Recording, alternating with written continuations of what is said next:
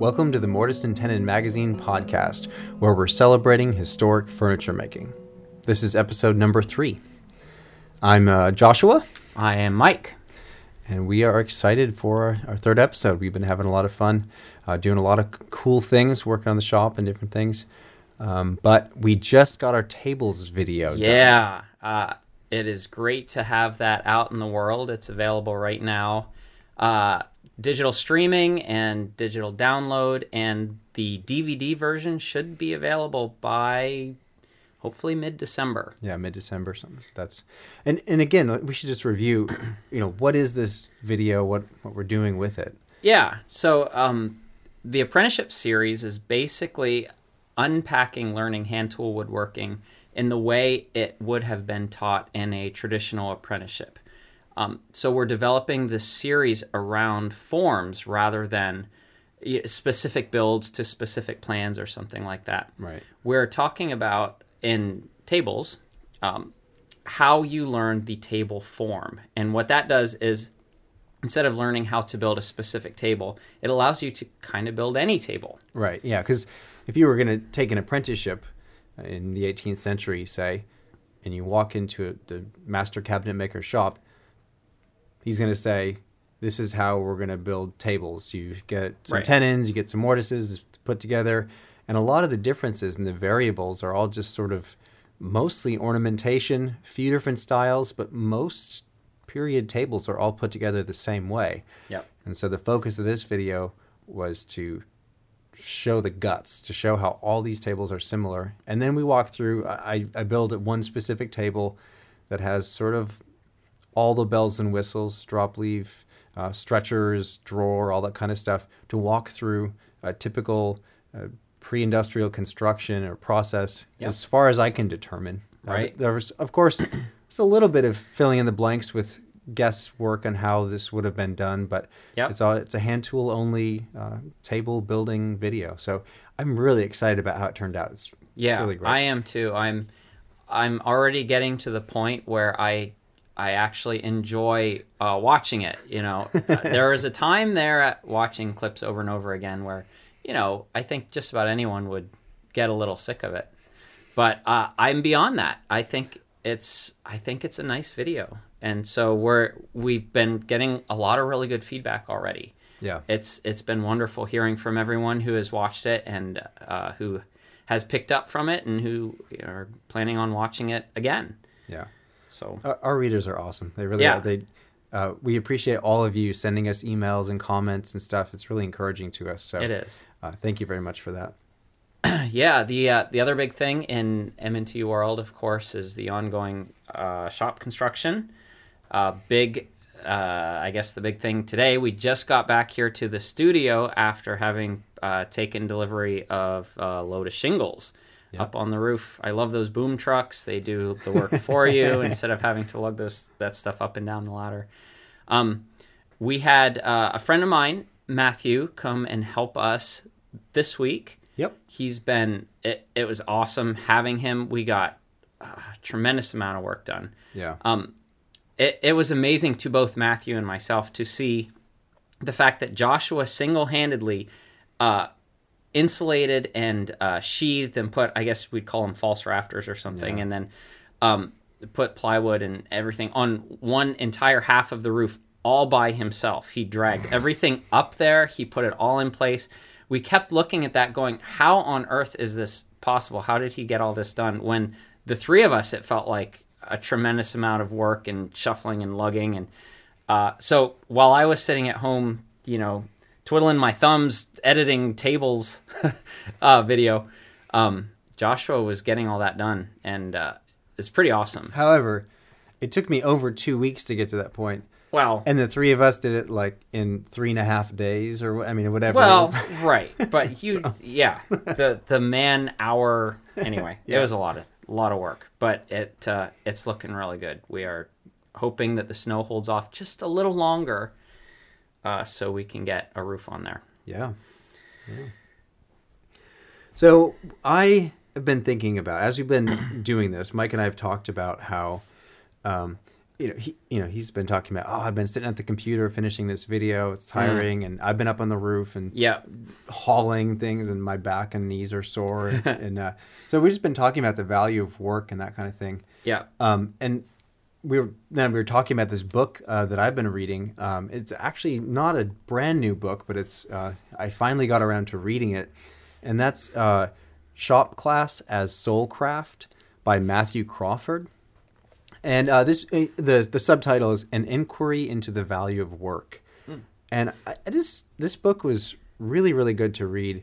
Um, he worked in uh, what was it some kind of academic uh, context, but uh, when he was a, a younger uh, younger guy, he went to uh, work in a motorcycle shop and really loved hands-on work like that.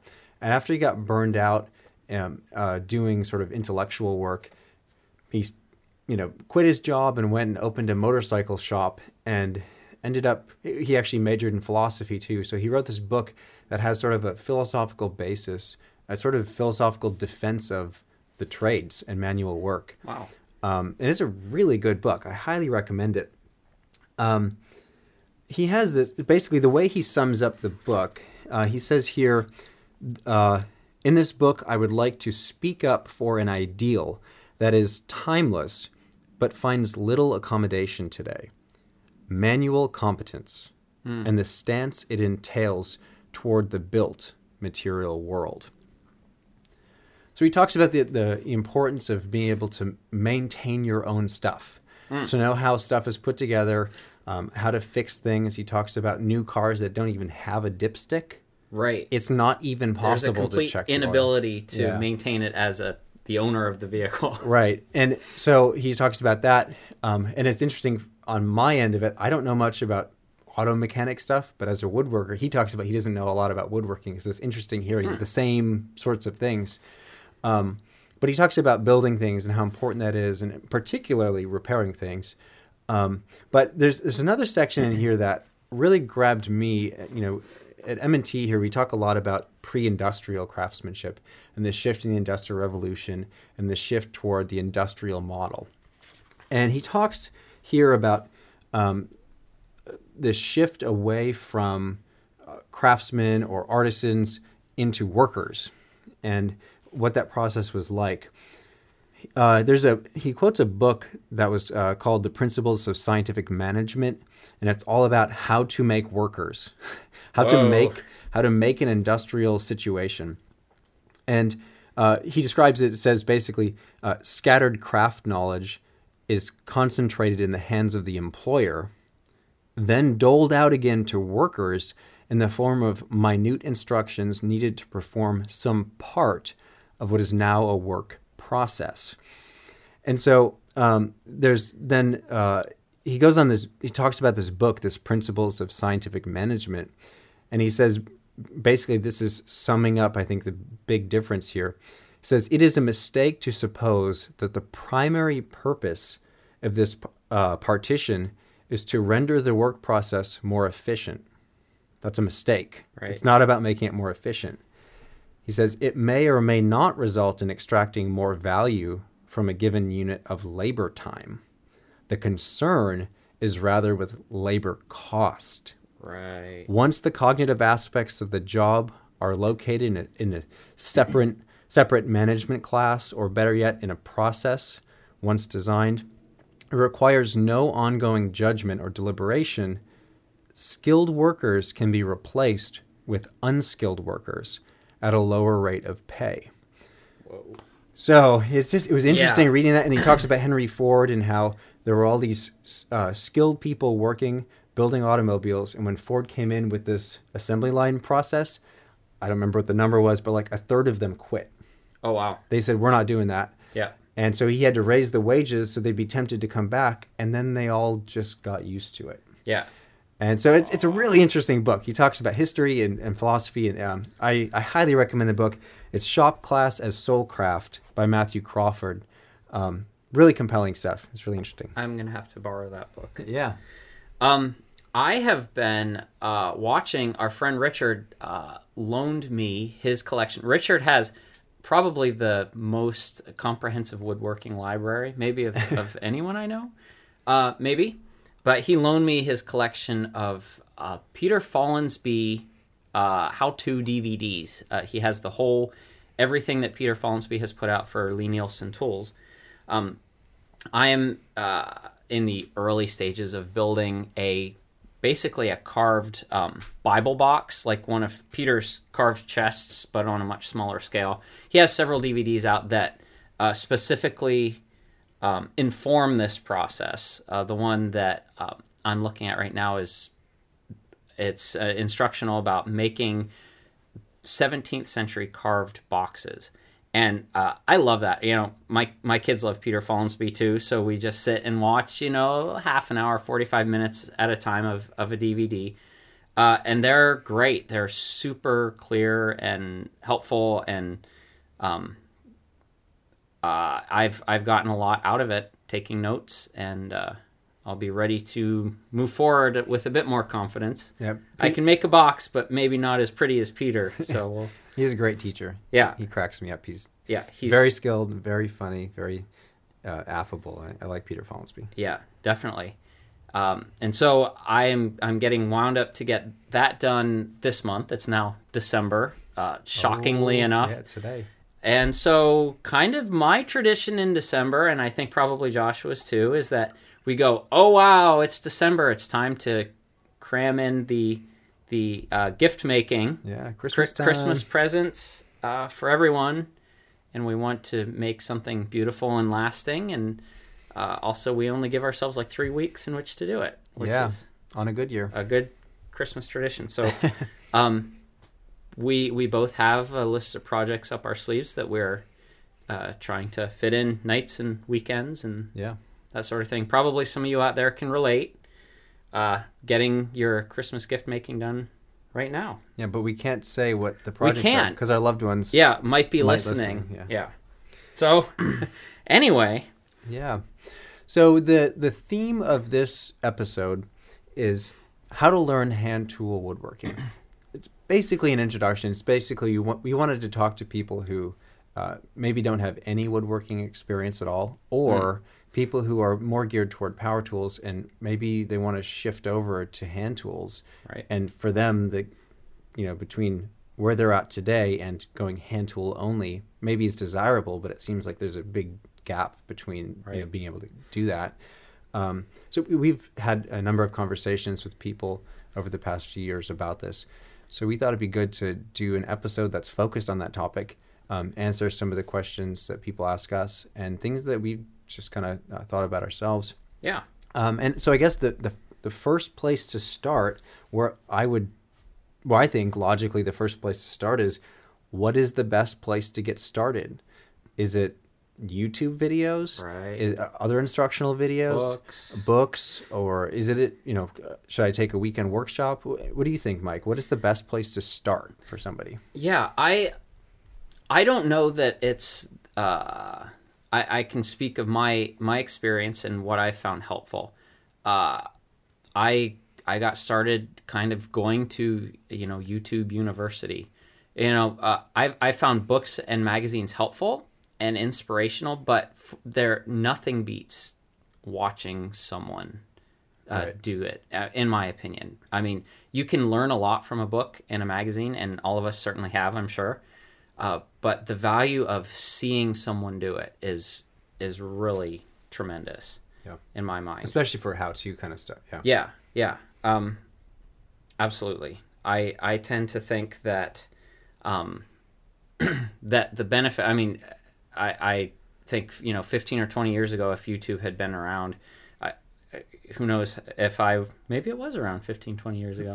I keep saying that. I keep moving it back. Maybe I should say twenty five years ago now. Um, but I, I think that it's such a wonderful thing that we have all these good teachers who are putting out useful uh, material in this day and age. Yeah. And uh, again, we hope that we are also furthering that with our apprenticeship Sure, series. right, yeah. I mean, yeah, I, I think videos are a really good way to dip your toes in. It's a really low investment way to Right. Oh yeah. get totally. started. Yeah. Um, just learn a few things and try it. Um, I would definitely say the difference between a YouTube video and learning in person from somebody Mhm. is tremendous. There's a Yeah. huge difference there. Yeah. Um, even even I mean, if someone's watching you and they can say, "Oh no," you know, shift your body this way or do that. That's really important. But even Yes. just being right next to somebody working and seeing those subtle movements and all that kind of stuff, it's just uh, night and day. I think. Yeah. Um, so if you, I would say the the absolute best way to start would be take some classes, Mm. but the least investment, most bang for your buck, yeah. and time and energy and whatever. Maybe YouTube to, or whatever, some videos or something to get started. But as soon as you can, basically, I would say, watch a few videos, go try something, Yeah. Read a book to learn more about why that happened the way it happened, right. and then as soon as you can, go take some weekend workshops. Go take a class with somebody who's been doing this a long time, and you're gonna all of a sudden lights will start coming on, saying, "Oh, oh, okay, Yeah. I get why I keep having the same problem over and over." Yeah, uh, it's the feedback that you can get from someone, the direct one to one feedback. They can correct something that you've been struggling with for a long time, and they just look at you and they say, No, just do this a little bit differently. And that can solve your problem.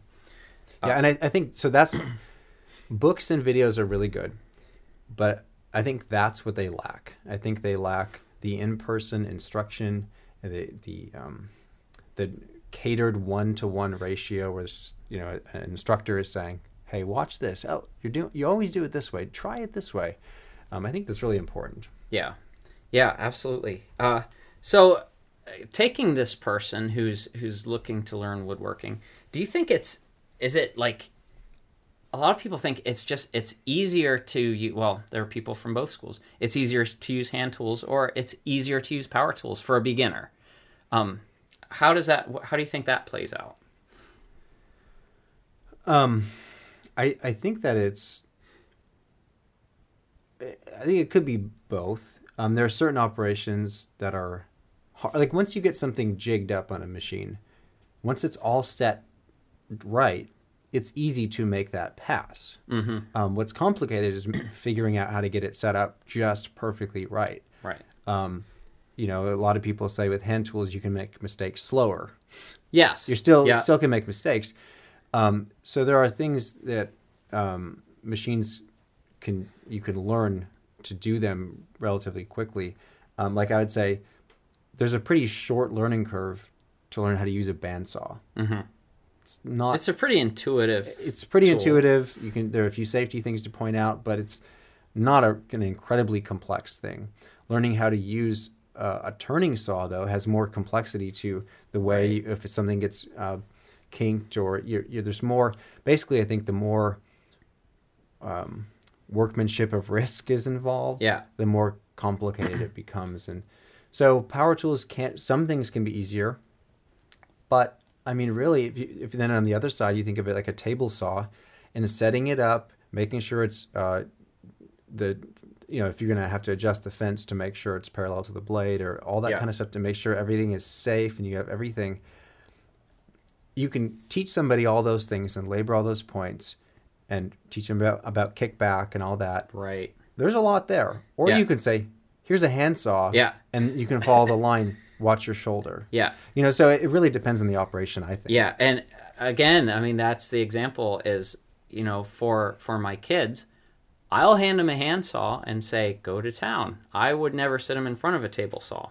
So that factor of approachability, especially for uh, younger kids, I think is is something that really needs to be weighed. It's it's an important consideration. Uh, hand tools are um, you know the the saw stop is your you stop when you're getting into trouble you know and you have that ability to uh, to see what's going on and to just cease all motion um, Yeah. So I, I think the big difference between hand tools and power tools is that hand tools aren't trying to kill you. right? right exactly No, not really. exactly But- yep Yeah, I mean, I I think that that's one thing to consider. If someone's saying, "How can I send something through this machine?" Well, it's not really hard to tell them how to send it through a machine. Yeah. But it, there are a lot of considerations to, to take if you're going to say, teach them how to do it safely yeah and efficiently. So Yeah. I, I, I kind of think feel like it's either or. I mean, they're, they're both yeah they both require instruction. Yep. Yep. Just varying degrees in different ways. So s- speaking of uh, you know, table saw versus hand saw, if one was to uh, decide to go like dive in um, to hand tools, where where on earth do you think they should begin? What's the logical way of going about that? Taking the step into hand tool woodworking. Uh, for somebody who's already uh, maybe an ex- semi ex- someone who has some experience with woodworking, but they have a lot of power tools and they and they want to shift, I would say probably as you're building stuff, start to slowly incorporate hand tools into your work. Mhm.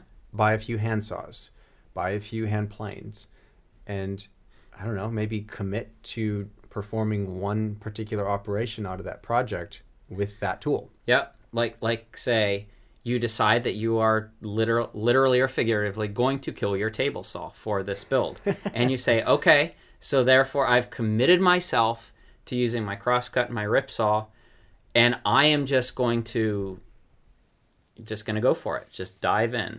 Yeah, right. And I mean, I you could also, I, I guess I feel like if we said just go cold turkey, just buy a whole bunch of hand tools and Right. just dive in Yeah.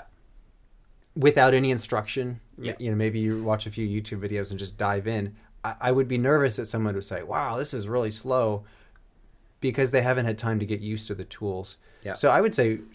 If you're trying to make that transition, I would say slowly work them into your routine so you can kind of feel out how each tool works, how a saw works and a chisel works, and whatever you're Yeah. you haven't done of exposure to. If you're totally green, you have no experience.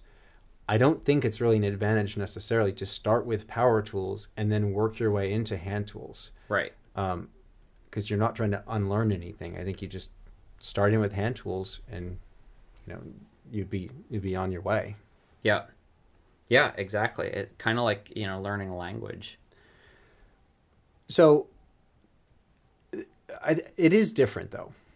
You know, it is right. You would say, I mean, the the approach to building with machines and the approach to building by hand um, tends to be different, right? Yeah. Uh, so yeah, if we're if you're thinking uh, approach in like plotting out your steps, or Yeah, even the approach mentally. Yeah. Like what what uh, changes do you think someone would need to make in their approach and their mindset to to get into this kind of way of working? Yeah. Um, so, uh, you know, a lot of it has to do with uh, kind of the way uh, even a shop is is built. Like most modern shops are kind of oriented like with the table saw as the sun. Like that's the center of the shop. It occupies the big footprint in the middle.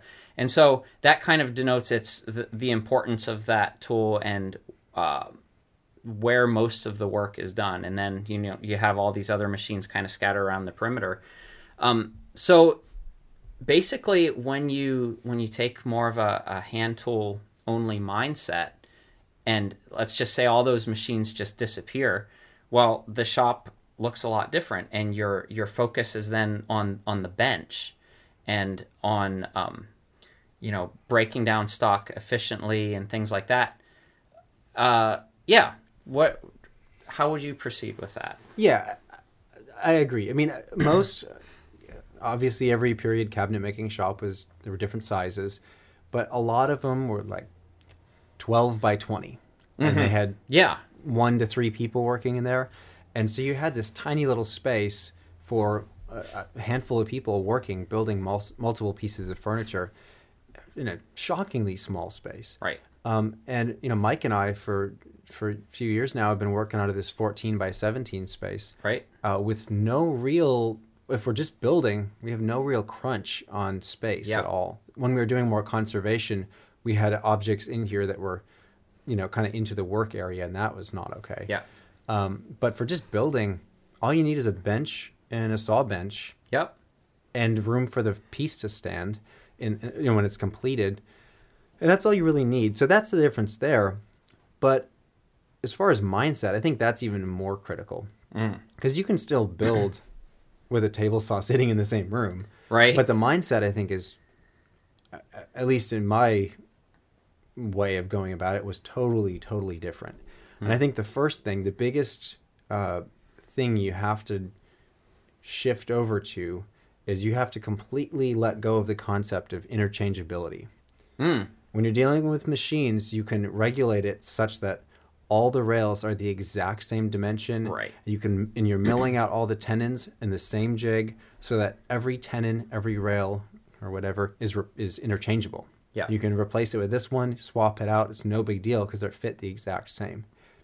Theoretically. Right. Um if the world was perfect, that would Yeah. be the case. Right. Right. Right. Um, but when you're working with hand tools, it becomes instantly clear that that's not even remotely feasible. Right. I mean, Um, you could struggle in that direction. You- you could try. and try and try and be, you know, frustrated and come to the conclusion that these tools are imprecise or Sure. something like that. Uh, but that's not the way that people have built furniture historically. And you know, when we're looking to be, um, you know, true to that, true to that tradition of the way furniture was built, and seeing what's important and what's not important from a um, pre-industrial mindset. Uh, if we're using those same tools, we should try and adopt that same mindset uh, rather than the modern machined mindset. Uh, so yeah, it's a it's totally a, a shift. I you know a big part. Um, I, I always like to think of it as um, you're basically when when you transition from more of a power tool centered orientation to hand tool, you're sort of exchanging noise for for effort. You know, you're you're taking the the machine's doing the work for you and you're exchanging that and you know the the amount of energy that's required to spin the blade in the table saw and to do a certain amount of work of cutting or ripping you are now having to generate that which is fine but it's also it's a different way of looking at a project. Right. um, and so you know we we always tell people yes this this is work you know?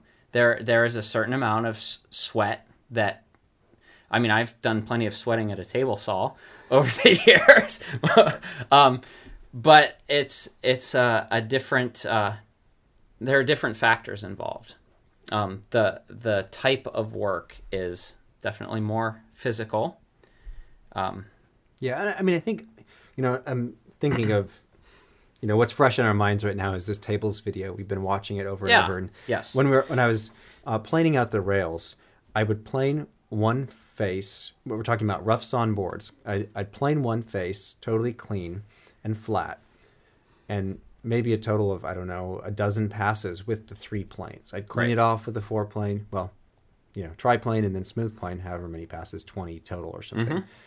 quick, quick, quick passes. One flat, clean face. Yeah. Good. Flip it over on the inside. yeah I it was like like four passes. like I just take it with the foreplane just so that the rough sawn material wouldn't kind of scratch me when I grabbed the picked the table up. I mean, it doesn't even need to be planed at all. In fact, a lot of period tables there are uh, still have the saw, mill marks sawmill or- marks yeah. right on the inside rail. So if one of the rails is an inch and a quarter, and the one opposite it is three quarters of an inch, it doesn't matter because you're always referencing off the outside face, the reference face. And so that's why it's important as you're fitting each tenon into each mortise. Every, everything is a little bit different. That's why it's important that you label each joint and that kind of thing. So, um, it's to me that's a really different way of working. Yeah. Of course, you can use you can incorporate machines to do some grunt work and still work like that. Mm-hmm. It just doesn't it becomes not necessary to.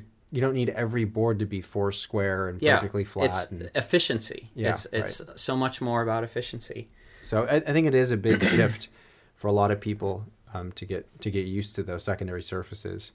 Um, but for me, even you know, just thinking about when you're using hand tools, you're trying to work fast, and you have all the you're relying on reference faces. It, you have to be referencing off the correct face Yeah. rather than putting all these pencil marks all over it and saying, okay, this is the the reference face. Here's a reference edge, and you're always like chasing these pencil marks. I've found if you leave the inside, the secondary surface, if you leave that rough, Yeah. You won't accidentally reference off it. You know what You're the like, good Whoa, there's face some bark in here. I should, probably shouldn't measure off that. yeah, I mean it's it, so it really is very practical. I pick it up and I immediately know what what face is the the out the show face. Yeah. Um, so that kind of stuff really is uh, empowering, and it's a totally different mindset from the way I was trained on machines. So Yeah. yeah, Definitely. good. Uh, so in uh, so that's a mindset question. Like how how do we shift shift the mindset, shift the view of working and working efficiently with these different tools and different skill sets. So, uh, what have you found in your experiences like the hardest hand tool woodworking operation to learn? What is what have you struggled with? Um, carving. okay, yeah. Okay. I mean, so like, but I say that because the things that are, like I was saying earlier, closer to the workmanship of risk, meaning operations that are relying more on your skill and dexterity, the the the manual competency you have, like an axe or a gouge or yeah, something like that. It's really that the outcome is really dependent on your skill. Yeah. the closer you are to those kinds of operations are the hardest to master. Um, but something that's jigged up like say a hand plane. A hand plane is a jig essentially. Um, if the the skill with that some of it is you know planing but a lot of it's in setup. If you can set up the tool properly it's going to get you 90% of the way there and then it, there are just some subtle motions you can make with your body as you're planing perhaps. But um, so the more jigged something is, the easier it is to learn. The the, you, the more your outcome is going to be successful. Yeah. Um, so using a hatchet, cutting dovetails by eye, um, all, all that kind of stuff is I found that to be more concentrated effort to learn. Yeah. I mean, Yes. you- is that your experience? Yeah, I, I would say, and I, um, you know, that's once you can develop those skills with those less um, predictable tools, it really, really helps aid everything else. You know, it kind of works backwards. You're more confident with the tools that are more predictable. Yeah. Oh, and the the less regulated the tool is, there uh, typically it, it works really well for coarse tools. Yeah. If a hatchet had a depth gauge, Yeah, that wouldn't really that would limit its it would- value. It would be limited. yeah. So it's valuable that it doesn't have a depth gauge. Yeah. But it requires that you're the depth gauge. yeah, Um, exactly. so, especially for coarse tools, those are going to be the ones that are you can really mess stuff up fast with a hatchet Yeah, if you're not absolutely. skilled or careful or yeah. Yeah. So you say carving. uh so if we're if you know a lot of uh, woodworkers, aspiring woodworkers, woodworkers starting out, they look at um we, we we go over this again and again. We talk about dovetails as dovetails are they have this magical perception for people who are maybe not woodworkers or they're just starting out woodworking and things like that. And that they're kind of viewed as sort of this pinnacle of there's a lot of um, inherent difficulty and uh, so that's sort of held up as something to strive to attain perfection in or Right. at least competence um, did you find uh, when you're learning woodworking is that something that you struggled with cutting joinery learning joinery learning how to you know properly reference those things Um, yeah, I, I, when I started, yeah, I did. I I wasn't sure the best way, but actually, you know, the first time I, the first set of dovetails, first dovetail corner I cut, I was reading uh, Roy Underhill's books, whatever one that is that he's, I don't remember which one that is that shows how to cut dovetails.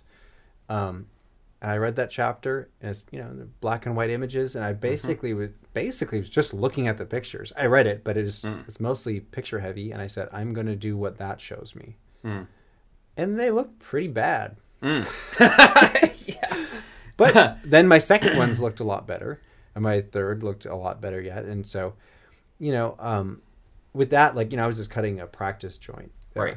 Um, and practice joints are can be helpful, right. Um, but what I would say is I I maybe cut like for dovetails, say maybe I cut two practice dovetails in my life yeah. or three, and then I said, okay, well, they still look bad, but or you know, not great, but right. I'm gonna cut four out of the same four boards. yeah yeah And, if make, I'm doing uh, this, I might as well just make a little box. make a box right? exactly well that's like i have I am not sure that I've ever cut a practice dovetail.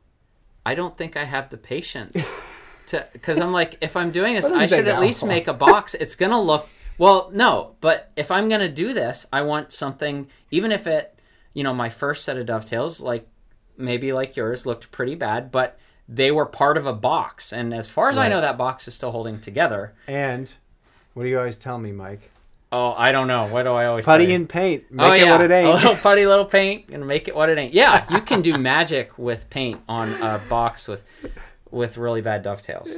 Um, but they're they're strong. That's the amazing thing about Yeah, dovetails. right. They there's a lot of uh, you know flexibility in your Well, anyone who's seen uh, issue two of the magazine and you saw the yeah the photo essay, as it were, of the dovetails, period dovetails, every we get so much feedback from that. People saying, "I can't believe all the the gaps and the tolerance that that was acceptable then." Right. Mean, it's pretty normal to have gaps and that kind of thing in period work. Not Yeah. all of them. Some people were persnickety and, and very careful. Yeah. Um, but a lot of people view dovetails uh, a little bit more serving a, a utilitarian end rather Right. than some, you know, uh, showy kind of end. So I would say don't worry about it. Just cut some dovetails. And there's a guy that I really like uh, named uh, Joel Salatin. Uh, he's my favorite lunatic farmer. yeah. He's a, he's a crazy guy. He's everyone's favorite lunatic farmer. Yeah, uh, Joel Salatin, and uh, he has this thing that he says, if it's worth doing, it's worth doing poorly first.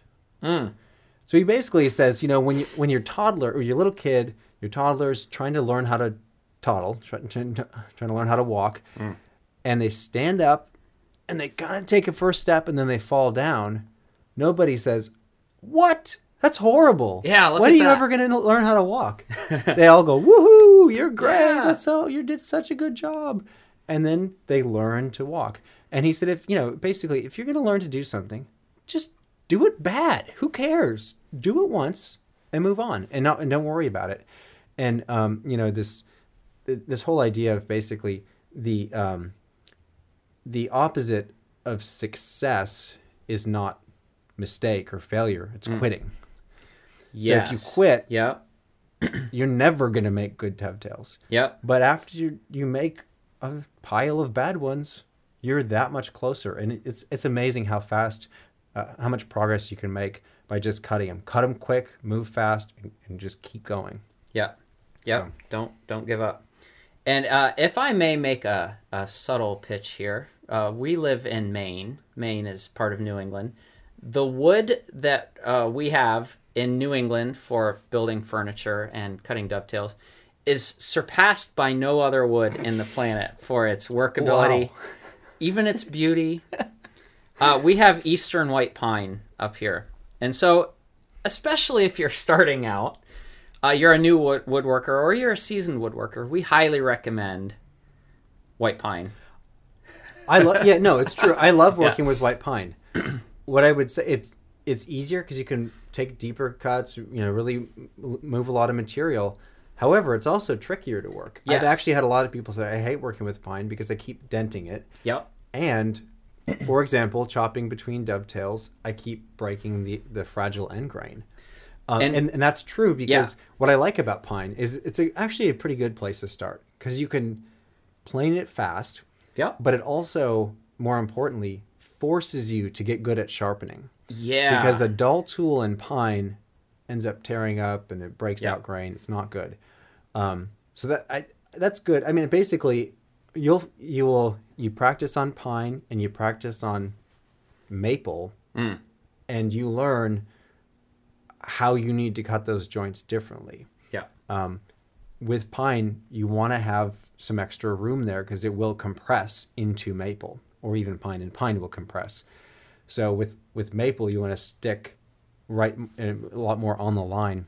So you'll learn the different woods. But if you're just starting, just get some cheap wood that's soft and just cut a Yeah. whole bunch of them. Yeah, and uh, you know, a big part of that with pine, the fact that it dents easily, and the fact that it, uh, you know, going across end grain, you need to have a super sharp chisel or a plane.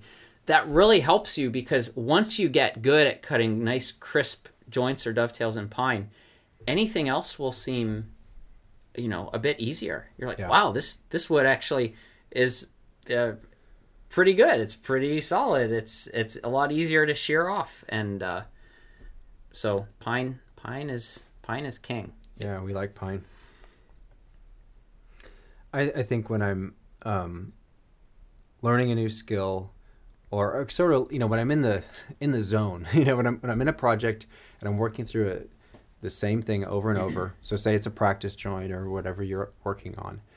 Um, what I've found really helpful is to be very consistent about how you're doing it. So, again, to keep focusing on this dovetail example, Yeah. um, if you're gonna if you're practicing cutting dovetails by making a little box, every joint you cut, you should put. I I put my tools in the same spot on the bench. So if you're trying to get something down, you pick up the tool in the same spot. You're not fumbling looking for tools.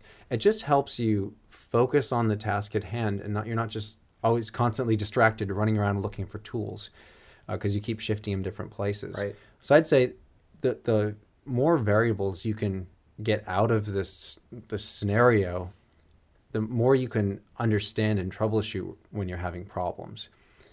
So um, I would say lay it out the same way every time, off the same side, with the same wood, with the same tools, in the same spot. You know, just do it all the same. And then when you have, if you keep having the exact same problem, you can go, huh, okay, something here is really consistent, and then you can troubleshoot that. But if every time you're doing it different, it, you have no idea what the problem is. You know? Right. Yeah. You you can't develop that consistency of repetition. Right. Um, and there's there's so much to be said for that. You know, I've heard of um, I, I, again, I've never, I have not done it yet. I keep wanting to. Uh, people who take up the dovetail a day challenge and they find themselves taking a very long time. Day one, uh, by the end, they have gotten into a flow. They've gotten into a groove. They can cut dovetails. And they feel like they can fly through them and, and do them all day long. That, that's a dovetail day for what? Dovetail day for what is it? Like 30 days or I believe so. Yeah, I, mean, think it's- I've heard of people who do it for a solid month. or even like two weeks. Yeah. yeah, I've seen those before. People on Instagram doing that, and at like day four, they're looking r- really pretty good. This Yeah. the, the Yeah, fourth, fourth dovetail they've ever cut. You know, it's amazing.